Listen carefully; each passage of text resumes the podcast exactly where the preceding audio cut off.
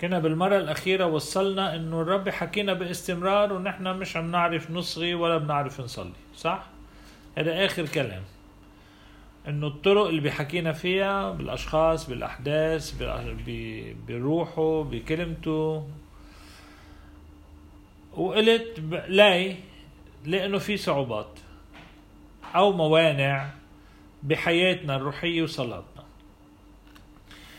رح تتفاجئوا شوي بأنه نفتتح الصعوبة الأولى بالمجرب أو الشرير يلي هو مانع غير منظور. بس لحتى نفهم على بعض ما عم بحكي عن شيطان شخص أبو قرون عم بحكي عن كل ما يعيق عمل الرب بحياتنا. مشان هيك بنسميه المعيق المضل المسيح الكذاب ال- الدجال ال- انسان ال- ال- الاسم الخطية. يعني كل شيء يعيق عمل الرب على المستوى الروحي بحياتنا. هو المهتم يعني هل هل حالة الإعاقة أو المضاد لله وللقداسة تبع الله ولروح الله. هو المهتم الأول بحياتنا بعد الرب طبعا بالمعنى السلبي.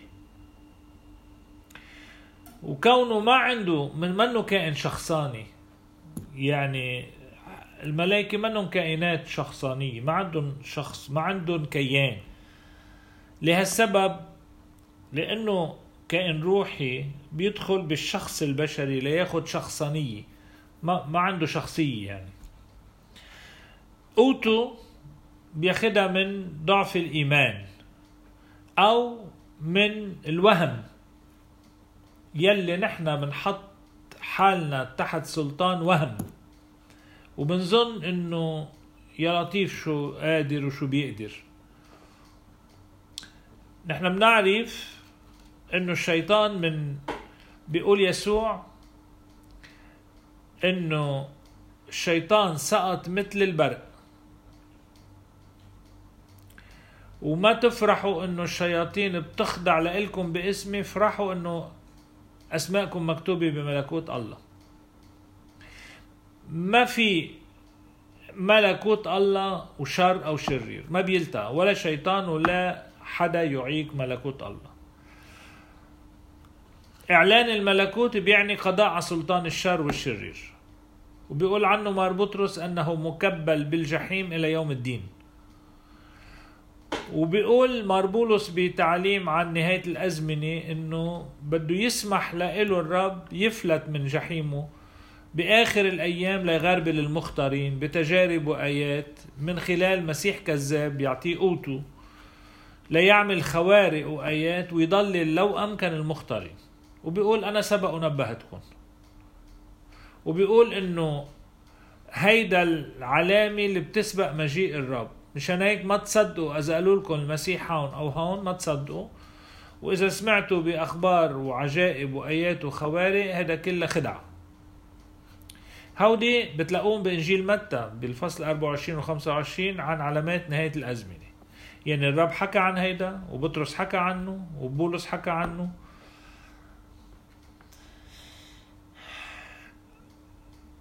كونه كذوب وأبو الكذب هيك بسميه يسوع. عمله الأول أنه يزور صعوبات حياتنا الروحية ليظهرها وكأنها واقعية. يعني أنا على موعد مع الرب في إلهام بداخلي من روح الله يستدعيني للحياة للصلاة للحب للوقفة شكر. وشوي الأحداث تاخدني الزوار رايحين جايين تليفون فيلم جديد خبرية حلوة خبرية بشعة. وراح الموعد. دغري أول جواب إنه مزبوط ما فينا نعمل غير هيك. إنه إيه. هيدا هيدا بيزبط بالما بالمنطق بس ما بيزبط بقصة العلاقة الحية مع الرب كشخص بحياتنا. ما في واحد يقول مثلا لحدا بيحبه إنه ما قدرت لاقي لك وقت وأنا كنت متفق أنا وياك بدي أشوفك بس خلص هلأ انشغلت في أخبار ما أو في أحداث أو في زوار أو في تليفون إجاني. هذا بيرجع إلى أي مستوى من العلاقة بنعيش مع ربنا. أوكي. اذا الشرير كائن روحي. وبيجربنا على المستوى الروحي وما بتأثر فيه إلا حالتنا الروحية. الحنين إلى الرب الحرارة الروحية رحمة الله وحبه تضرعنا تواضعنا هذا اللي يخزي الشيطان وهذا اللي بيأثر فيه أكتر شيء. يحكى عن قصة طريفة لأحد المتصوفين يلي بيعيش بالبرية وبيصوم بالليالي وبيكسر نومه نص الليل ليقوم يسبح الله. يوم على يوم على يوم على يوم نص الليل بيقوم بيصلي وبيرجع بينام. هوني بس هو بينعس. بينعس. مثل جريس هلا ترم نومة اخدينا من الفرشة لتسمع الحديث الروحي. غفيت عينه نص الليل ما قدر يقوم. بيسمع حدا بينجزه قوم صلي. بيقول له مين انت؟ بيقول له أنا الشيطان عم لك قوم صلي. انت كذاب الشيطان بده يعني يصلي رجع ينام نعسان خمس دقايق غطت عينه نكزوا قوم صلي. مين انت؟ أنا الشرير عمل لك. انت مش الشرير الشرير بدوش يعني يصلي. رجع ينام. كمان خمس دقايق تقلاني عينه. نكزوا قوم صلي. مين انت؟ إبليس عم قل لك قوم صلي. كيف انت إبليس بدك يعني يصلي؟ دخل بحوار طريف عجيب غريب بالروح ليتأكد إنه مزبوط الشيطان وطلع مزبوط قال له تعت أقول لك لكن إذا أنت الشيطان كيف بدك يعني قوم صلي؟ قال له لح خبرك إنت تعودت تصلي كل يوم ونص ليل تقوم حافظهم على الغايب من لسانك مش من قلبك بتقولهم بترجع بتنام. بس أنا بلاحظ إنه يومة اللي بفوت وقت الصلاة بتقوم وبحرارة وحرقة قلب بتصرخ يا رب ارحمني من توبتك. لحتى ما أسمع حرارة قلبك وصلاتك اللي بتصرخ يا رب ارحمني عم أقول لك قوم صلي صلاة فاترة روتينية ما بتأثر فيي. قصة طريفة بس إلها معنى. هل صلاتنا وحرارة قلبنا تخزيه لهذا المجرب؟ من جهة تاني من من علامات المعيق يعني هو دايما ضد كل شيء الوجه السلبي لربنا. ربنا بيحط فينا رجاء وقت الضعف هو بيحبط لنا عزيمتنا. وبيفرجينا بيوحي لنا إنه خطايانا أكبر من إنه يغفرها الله. لنوقع بالإحباط واليأس ضد الإيمان. وهاليأس من رحمة الله؟ هو نقيض المعزي الروح القدس. عكسه تمام. ومشان هيك بنسميه تجديف على الروح القدس يلي يشبه خطية يهوذا يلي انتحر بسبب يأسه وكان ممكن يكون رسول التوبة بامتياز. بمعنى ما تجديف على الروح هو لما منقطع رجائنا من رحمة الله بزمن الضعف والخطية. ما في شيء لا يغفر ما في ولا خطية لا تغفر. وأي إيمان غير هيدا هو تجديف على الروح القدس. مشان هيك بقول لا يغفر لا على الأرض ولا بالسماء. شو يعني؟ يعني ما بيوصل لك نعمة الله.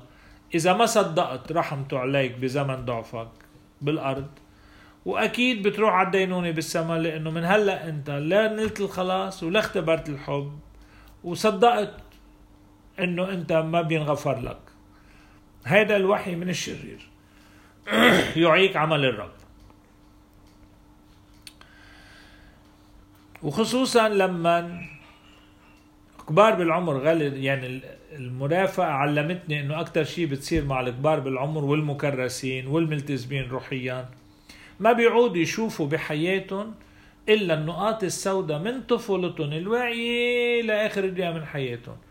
شريط من من البانوراما السوداء بكل مواقف آه، ضميرهم تعبان فيها. هيدا بيخلق لهم بيخلق لهم حالة إحباط ويأس وحزن ضد الرجاء ضد الإيمان. فإذا كل ما يعيق عمل الرب. هذا كان قصدي بال بالمانع الأول أو الصعوبة الأولى بحياتنا الروحية. المانع الثاني أو الصعوبة الثانية الوقت. اعتراض مألوف عندك اللي بيشتغلوا كتير وعندهم التزامات. وخصوصي اللي بيشتغلوا بحقل الرسالة إنه ما عندي وقت للصلاة بس أنا عم تمم إرادة الله. ما شغلي ما رسالتي صلاة. الخدمة بترضي ضميره. وبفكر إنه هيدا خلص ما أنا عم عيش لله شو عم عيش؟ في التباسين بهذا الاعتراض يلي بيحكوا فيه الناس. أول شيء مش صحيح إنه ما عندي وقت. ما حدا يقنعني إنه ما عنده وقت. نظرة صغيرة ليومياتنا من عبكرة لعشية بتشوفوا كمية الوقت المهدور على أشياء ما إلها طعمة بالنهار أو بالليل. إذا كنت بحب حدا ما فيني أقول له ما عندي وقت لحتى أقول لك مرحبا. أو ابعت لك فويس صغير أو صورة أو واتساب أو ما بعرف شو إشارة إنه أنا بحياتي في حدا. كيف مع ربنا؟ بخطف ولو لحظة لكلم الرب أو أصغي لروحه بحياتي. ملكوت الله هذا هو سره سر حب. ما بده ربنا وقت ليشتغل بحياتنا بس بده قلب يستقبله. هل أنا هالقد مشغول لدرجة إنه قلبي مش يقظ لحبه ولإلهاماته؟ بس ما بده وقت. ومضة هيدا أول التباس. تاني التباس إنه أنا مش مقتنع بإلتزامي كابن لملكوت الله مشان هيك مش عم لاقي وقت.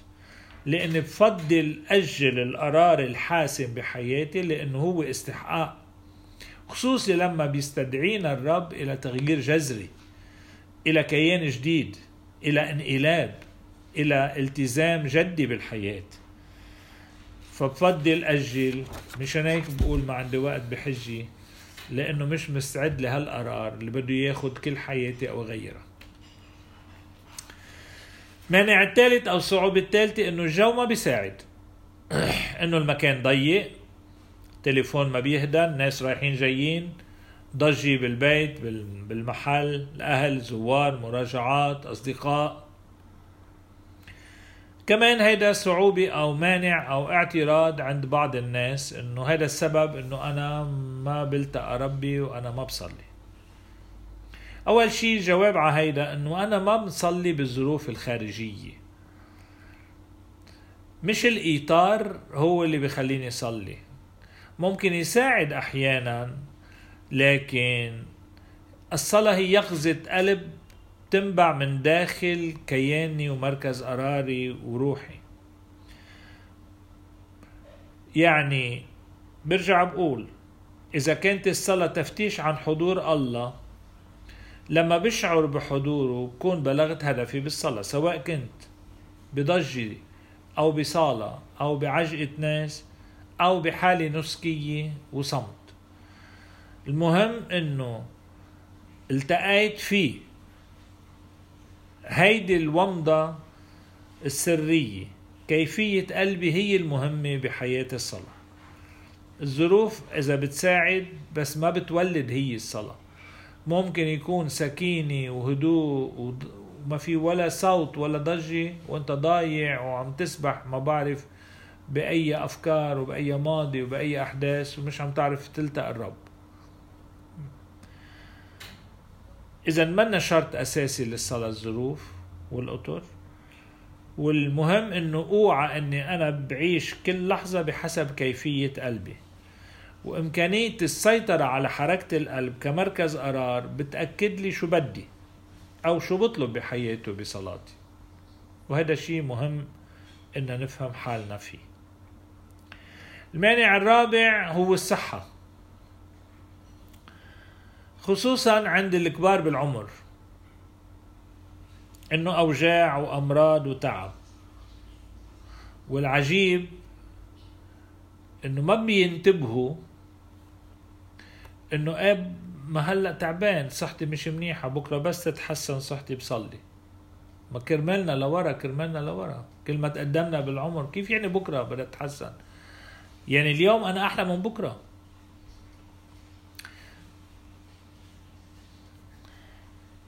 الجواب على هالحالة إنه شو ما كانت الحالة البنى الفيزيولوجية أو النفسية مكان اللقاء بالرب هو القلب لفون دولات عمق القرار مركز الكيان بداخلنا بمستوى الروح وهذا دايما صالح. بل هو المكان الوحيد يلي بيشبه الجوهرة السرية بداخلنا.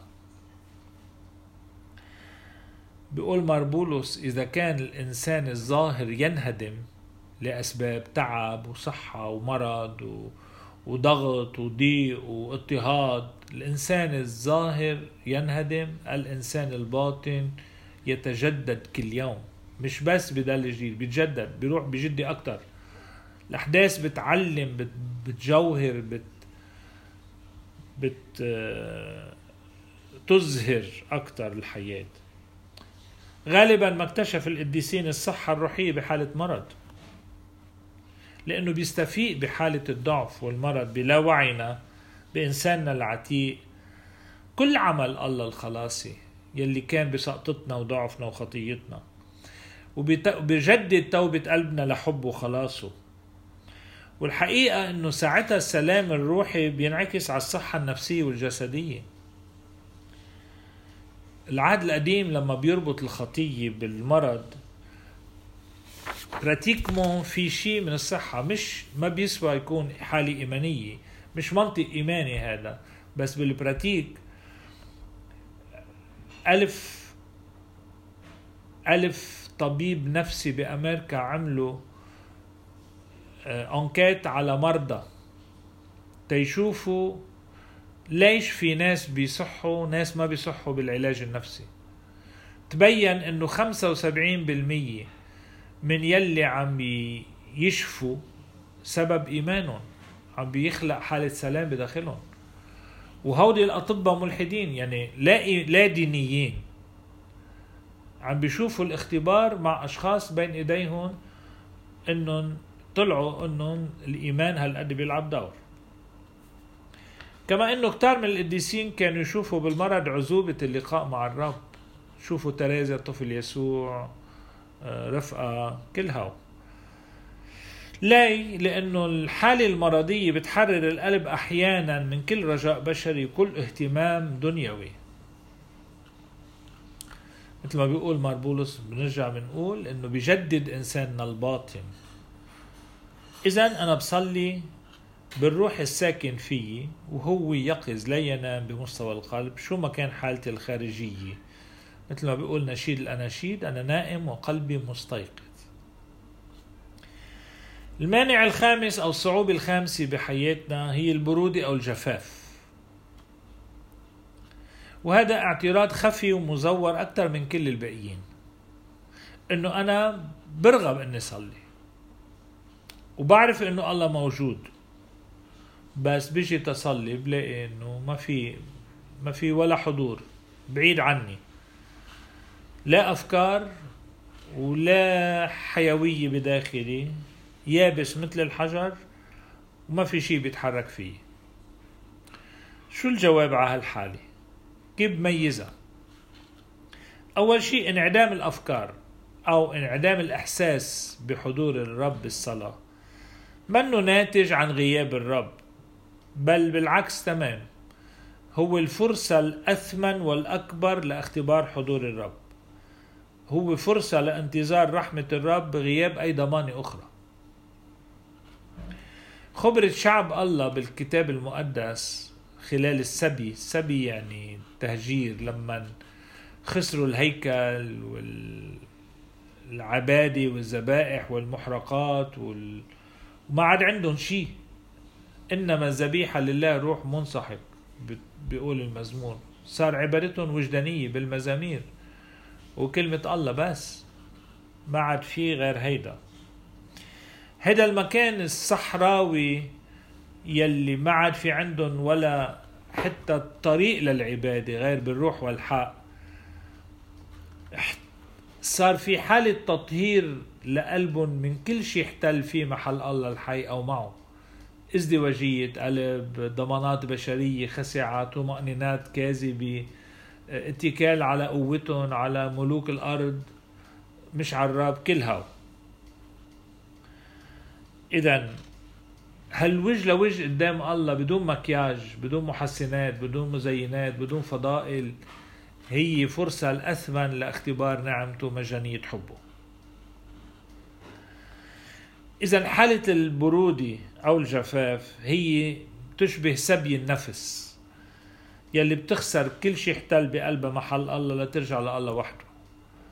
بتظن إنه الله غائب عنا بالواقع هودي بيكون بهالوقت حاضر أكثر من أي وقت آخر. والدليل إنه الانشغال الجوهري بيصير غياب الله. لو ما بيعنيني لو ما هو بحياتي ما بشعر إنه غايب. أنا ليه بعطش؟ علميا 75% من جسمي مكون من مي. إذا بعطش لأنه أصلا جسمي فيه مي ونقصه. وأنا بعطش وبشعر بالبرودة لأنه أصلا رغبة قلبي لله وإلا ما كان بيعنيني. لا بحس برودة ولا بحس جفاف. هذا بدل على إنه خياري هو لله الإفلاس بهذا المعنى هو ضرورة للحياة بالنعمة. إذا اتكلت على قدرتي وقوتي كيف بقول له أنت قوتي يا رب؟ خبرة المزارعين لأني أنا بعرف بالزراعة. لما أرض بدهم إياها تعطي غلال بيتركوها بور. بور يعني لا بيعطوها مي ولا بيفلحوها ولا بيزرعوها. بياكلها الشوك والأندول بيرجعوا بحشوا هالحشيش اليابس وبيفلحوها وبيطوسوها مي وبيزرعوها. تعطي دوب الغلال. لأنها كانت ناشفة بور وارتوت حالة الجفاف بهذا المعنى والبرودة فيها صمت رهيب وبتتطلب صمت.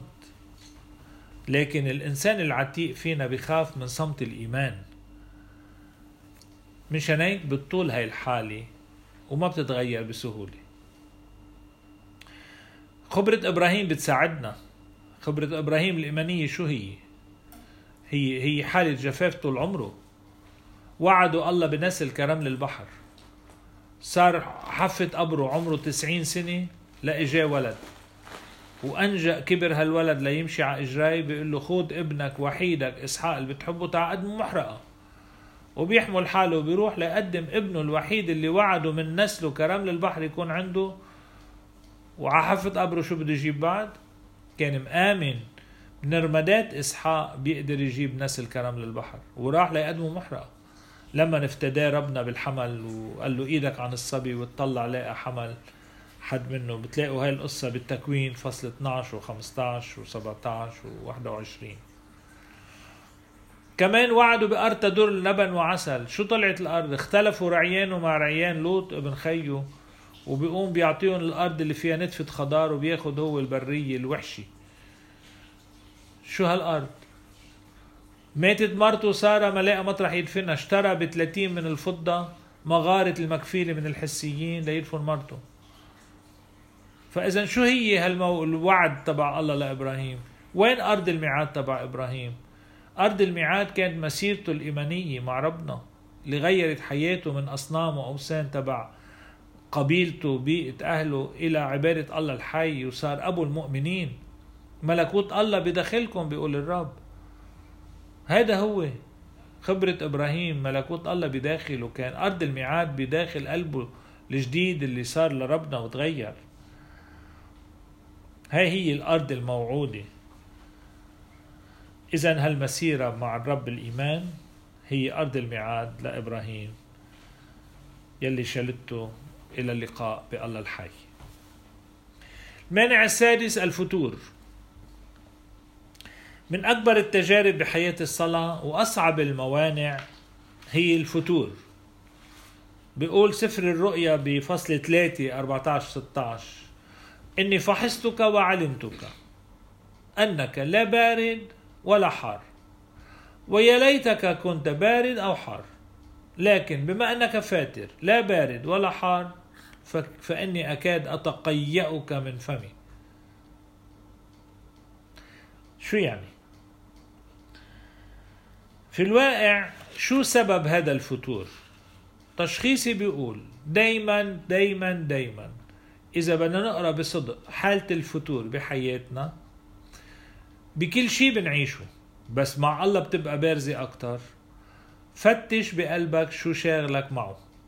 ازدواجية القلب. هي سبب كل فتور. الفتور وفتش يعني حيث كنزك هونيك قلبك. فإذا في شيء عم يشغلك فتش على قلبك ليه راح وصار في فتور. اللي بيشيلك من حالة الفتور الاختيار. بدك تعرف تختار حياتك. موقف داخلي بحياتك. يلي بيشيلك من الفتور ومن تمزق القلب. ما في مخلوطة مع ربنا. مملكتي ليست من هذا العالم بيقول الرب. ما فيك تعبد ربين. بمعنى شو ما كان التاني مستعبدك. شو ما كان. حالي شخص عاطفي مال شو ما كان. راجع يومك كل يوم. راجع مساء قبل النوم. شو الأفكار اللي شغلتك بهذا النهار؟ بكل مراحله شو أكتر شيء انشغلت فيه؟ شو اللي أكتر شيء أخذ قلبك؟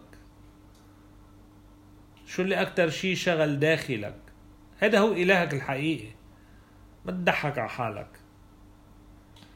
وإذا اكتشفت ازدواجية بين بين الله وشيء تاني بحياتك بدك تعرف تختار.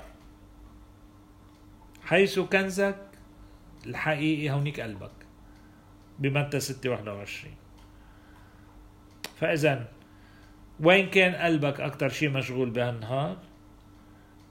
بالعمق مش بالظاهر. هذا هو إلهك مش الله. المانع السابع هو الحرارة الروحية. البرودة مانع الفتور مانع والحرارة مانع وصعوبة كمان. بس هيدي الصعوبة نادرة موجودة عادة عند يلي عندهم ثقة مفرطة بنفسهم روحيا. حماس روحي زخم واو شو عامل شغل وشو عملت اليوم وشو عملت رسالة. الاكتفاء الذاتي الاتكال على قوتي الروحية الزهو الروحي. هيدا بيجي من الشغل الروحي الكتير وكمان هو عائق.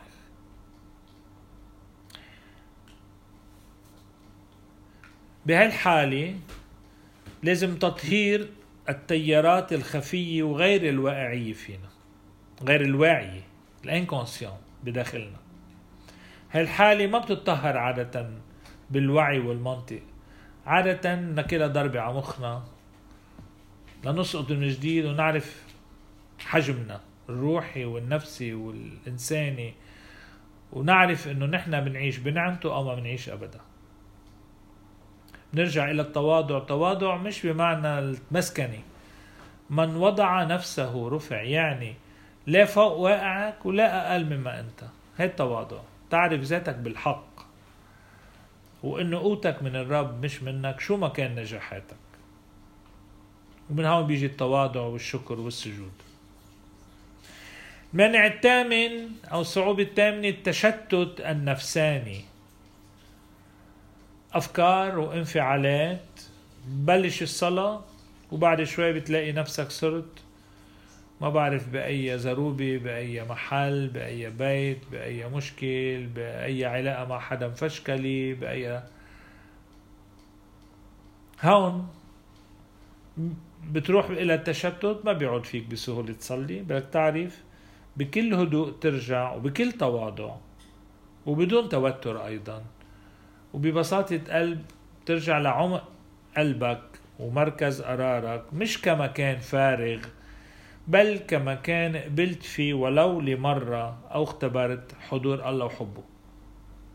بترجع إلى هالوقت إلى اختبار دخل الله بالعمق ولمس قلبك. ليستفيق لترجع تشعل هالأتنسال يلي ترك أثر بقلبك. لأنه تاريخك تاريخ خلاص. في تدبير لله بحياتك. منك ابن صدفة ربنا كان عم يرعى حياتك. في أحداث. بس مجرد تقرأ بيرجع بيوعى فيك. هيدا الحب الإلهي. ضعف اليوم يوقظ ضعف الأمس بس بنفس الوقت يوقظ رحمة الله عليك. تستعيد أفعال الله بنعمه اللي لمستك بقلب جروح حياتك كلها. ليولد فيك حالة شكر من هجر الشفاء والمطلوب إذا قبول الواقع واكتشاف نعمة الله بقلب المشاكل. تعالوا لعندي يا تعبين وأنا أريحكم. مش إنه ريحوا حالكم ورجعوا تعالوا لعندي. ما أنا بس صلي برتاح مش بس أرتاح بصلي. فإذا عندي تشتت بدي يكون تعبان إذا تعبان تعا أنت وتعبك. ما الرب يهتم فيك وبمشاغلك. ترجع إذا عودة الابن الشاطر بتواضع بدون تعطيل البنى الحياتية ذاكرتك بتساعدك لتستعيد رحمة الله عليك من خلال ضعفات حياتك الماضية. والله ما بينسى لأنه بحب. مثل ما قلنا قبل بأشعة 49 14 15 تاريخ حياتنا هي تاريخ أمانة الرب ورحمته وحبه وعبر ضعفنا وعدم أمانتنا وخيانتنا أحيانا. لأنه الرب وحده أمين. بيقول ماربولوس حتى لو أنكرناه هو لا ينكر ذاته. كيف بده ينكرنا؟ الرب دائما أمين بمواعيده لإلنا وبحبه لإلنا. المانع التاسع هو سؤال بيلخص كل هوديك. سؤال الأساسي يلي بيسأله الرب لكل حدا بده يتبعه. وأول تلميذين تبعوا الرب يلي هن أندراوس ويوحنا. كان يسوع مارق من نهر الأردن. بيشوفوه أندراوس ويوحنا تلميذي يوحنا المعمدان. بيتركوا يوحنا وبيلحقوا يسوع. بيلتفت يسوع بيلاقيهم وراه. أول سؤال شو بدكن جواب يا رب أين تقيم؟ تعاليا وانظرا. وأقاموا عنده في ذلك اليوم. أكيد ما قعدوا يتسايروا راحوا سمعوا التعليم تعشوا معه شافوا حبه تلمذوا لإله تركوا يوحنا المعمدان وصاروا تلاميذ ليسوع. السؤال الأساسي ماذا تريد؟ هل أنت بصدق الذات الرغبة القصوى والأهم بحياتك هي ربنا وملكوته فيك؟ هل أنت بجدة بجدة الروح بتطلب الرب فوق كل شيء وبحريتك مش مكعوم ولا كواجبات ترضي الضمير ولا تقوى لا هي إرادة وحرة ورغبة وعم تطلبه لإله مش عطاياه لأنه هو أهم من عطاياه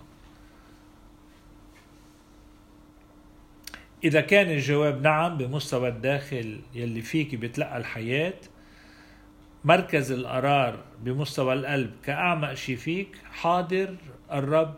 إذا أنت بهالمستوى عم تطلبه حاضر الرب ليعطي ذاته لإلك مش يعطي شي مواعيد ذاته هو.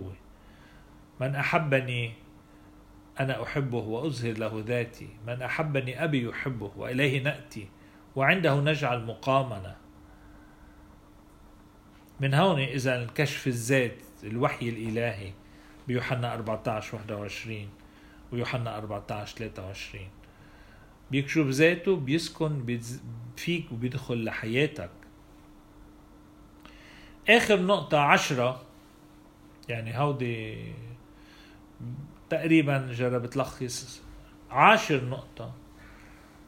المعركة الأساسية بتبقى بحياتنا الإيمانية وصلاتنا هي معركة الصمت.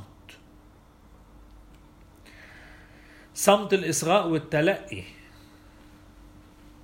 الصمت هو العلامة إنه بدنا إياه وما بدنا شيء غيره. وما فينا نعيش الصمت إلا بقدرة الروح القدس. وكل هدف الحياة الروحية هو اكتساب الروح القدس. لأنه لما بيملك فينا ملكوت الله هو الروح القدس. لما بيملك فينا ما بيقعد عندنا حاجة للكلام. لا لنقول له شيء لأنه هو بيعرف قبل ما نقول حاجتنا مش اللي بنقوله بغير حياتنا يلي هو بيسمعنا إياه بغير حالتنا. إذا ما الروح القدس ما بيخ... بخليني بحطني بحالة قبول تام للكلمة. ما بيعود عندي أنا كلام أنا صار عندي حالة إصغاء للكلمة. الكلمة شخص ابن الله الحي بكل بالكتاب المقدس اللي قلنا من أسس حياتنا الأولى هي كلمته. وهون مش مقصود صمت المديتاسيون ترانسندنتال التأمل التجاوزي. يلي بيعتبروا فيه ذروة الفرح النيرفانا هي إنه أنا رحت إلى العدم. أنا موجود هيك الفلسفة تبعهم الفلسفة الهندية باليوغا وغيرها. أنا موجود اذا أنا بختي.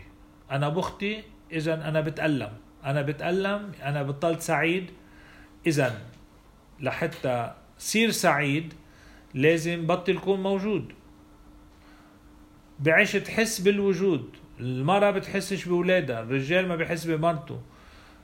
كل شيء حواليك بصير عدم وانت بترجع للعدم. هذا زروي ان نقيض الحياة بالروح. بتروح لملء الحياة اللي بيقول عنها يسوع جيت لتكون لإلكم بوفرة. ترجع إلى نبع الحياة والرجاء مش إلى العدم. إذا هو الصمت المقصود فيه العودة إلى العمق اللي فيك تقبل الله مثل ما بيقول يوحنا الصليبي. قال الآب كلمة والكلمة كانت ابنه وقالها دائما في صمت أبدي وفي الصمت يجب أن تسمعها النفس. بكلمته قال كل شيء بكلمته خلق العالم الآب بكلمته أوحى الشريعة والوصايا. بكلمته تكلم بالأنبياء. بكلمته صار إنسان. بكلمته صار إنجيل حي لكل حدا ونبع. إذا كان الكلمة حاضر فيي ما عاد عندي حاجة للكلام بعد. هذا هو معنى الصمت الحقيقي. صمت الحضور ملء الكيان. مثل ما بيقول إسحاق المناوي من القرن السابع بيقول الكلام هو لغة الدهر الحاضر بس الصمت هو لغة الدهر الآتي لما بنعيشه من هلأ. لكن هذا الصمت اللي عم بحكي عنه هو موهبة من الروح القدس. هو علامة لاكتساب الروح القدس. هو حالة صلاة وتسبيح وشكر. الروح هو اللي بيصلي. لأن الروح لا يتكلم بل هو شفاف للكلمة لإظهاره فينا. وهذا هو سر المحبة الإلهية. بيقول عنه يسوع لما بيجي هو بذكركم بكل شيء وبيعلمكم إياه. هو العمق اللي فينا بيقبل الكلمة. هو العمق اللي بيجعل الكلمة جسد. الكلمة صار جسد وحل بيننا أو سكن فينا. بفعل الروح القدس مش مريم وحده ونحن مستودع الكلمة بفعل الروح بيجعل الكلمة فينا جسد حي. هذا عمل الروح القدس. لهالسبب ذروة الصلاة هي الصمت. لأنه عم يعيش حضوره. لما الروح بيملك بقلبي بيملك فيه الصمت الإلهي لأنه بيطهرنا بيطرد عنا كل اهتمام من هذا العالم.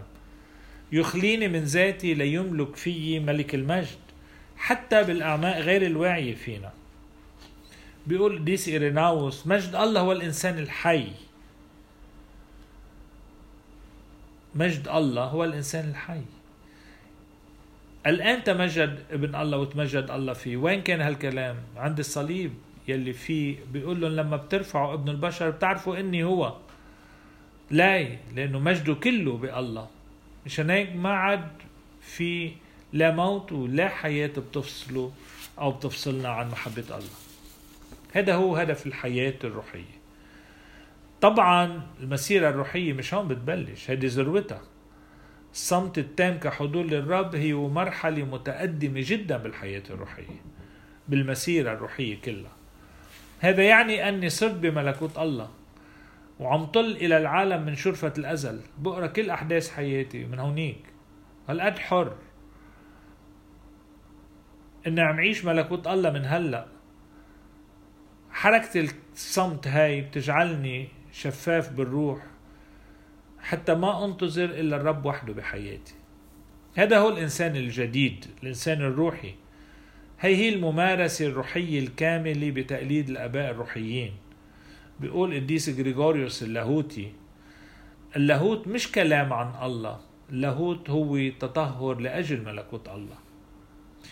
وإيفاجيروس البنطي بيقول إذا كنت تصلي فأنت لاهوتي وإذا كنت لاهوتي أنت تصلي. كل اللاهوت هو حضور الله بحياتك. كل اللاهوت هو الحياة الأبدية مع الرب بصلاتك. بين السماوي ما قال إلا كلمة وحدة. هي كلمته كانت ابنه وفيها قال كل شيء ما عاد ناقص شيء إلنا إياه.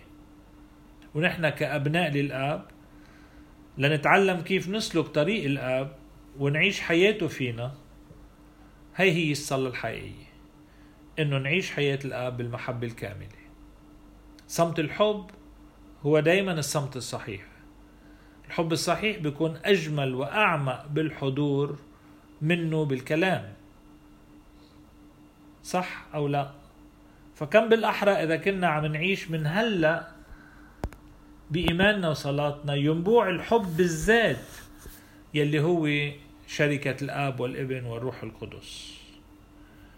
لما منعيش بذاتنا بذواتنا الداخل فينا هذا الحضور الإلهي ساعتها بيملك فينا الصمت. لأنه ساعتها بنكون صرنا بمجد الله. هاللحظة يلي فيها بنحس بمجده هيدا علامة للحياة الأبدية فينا. ميرسي آمين.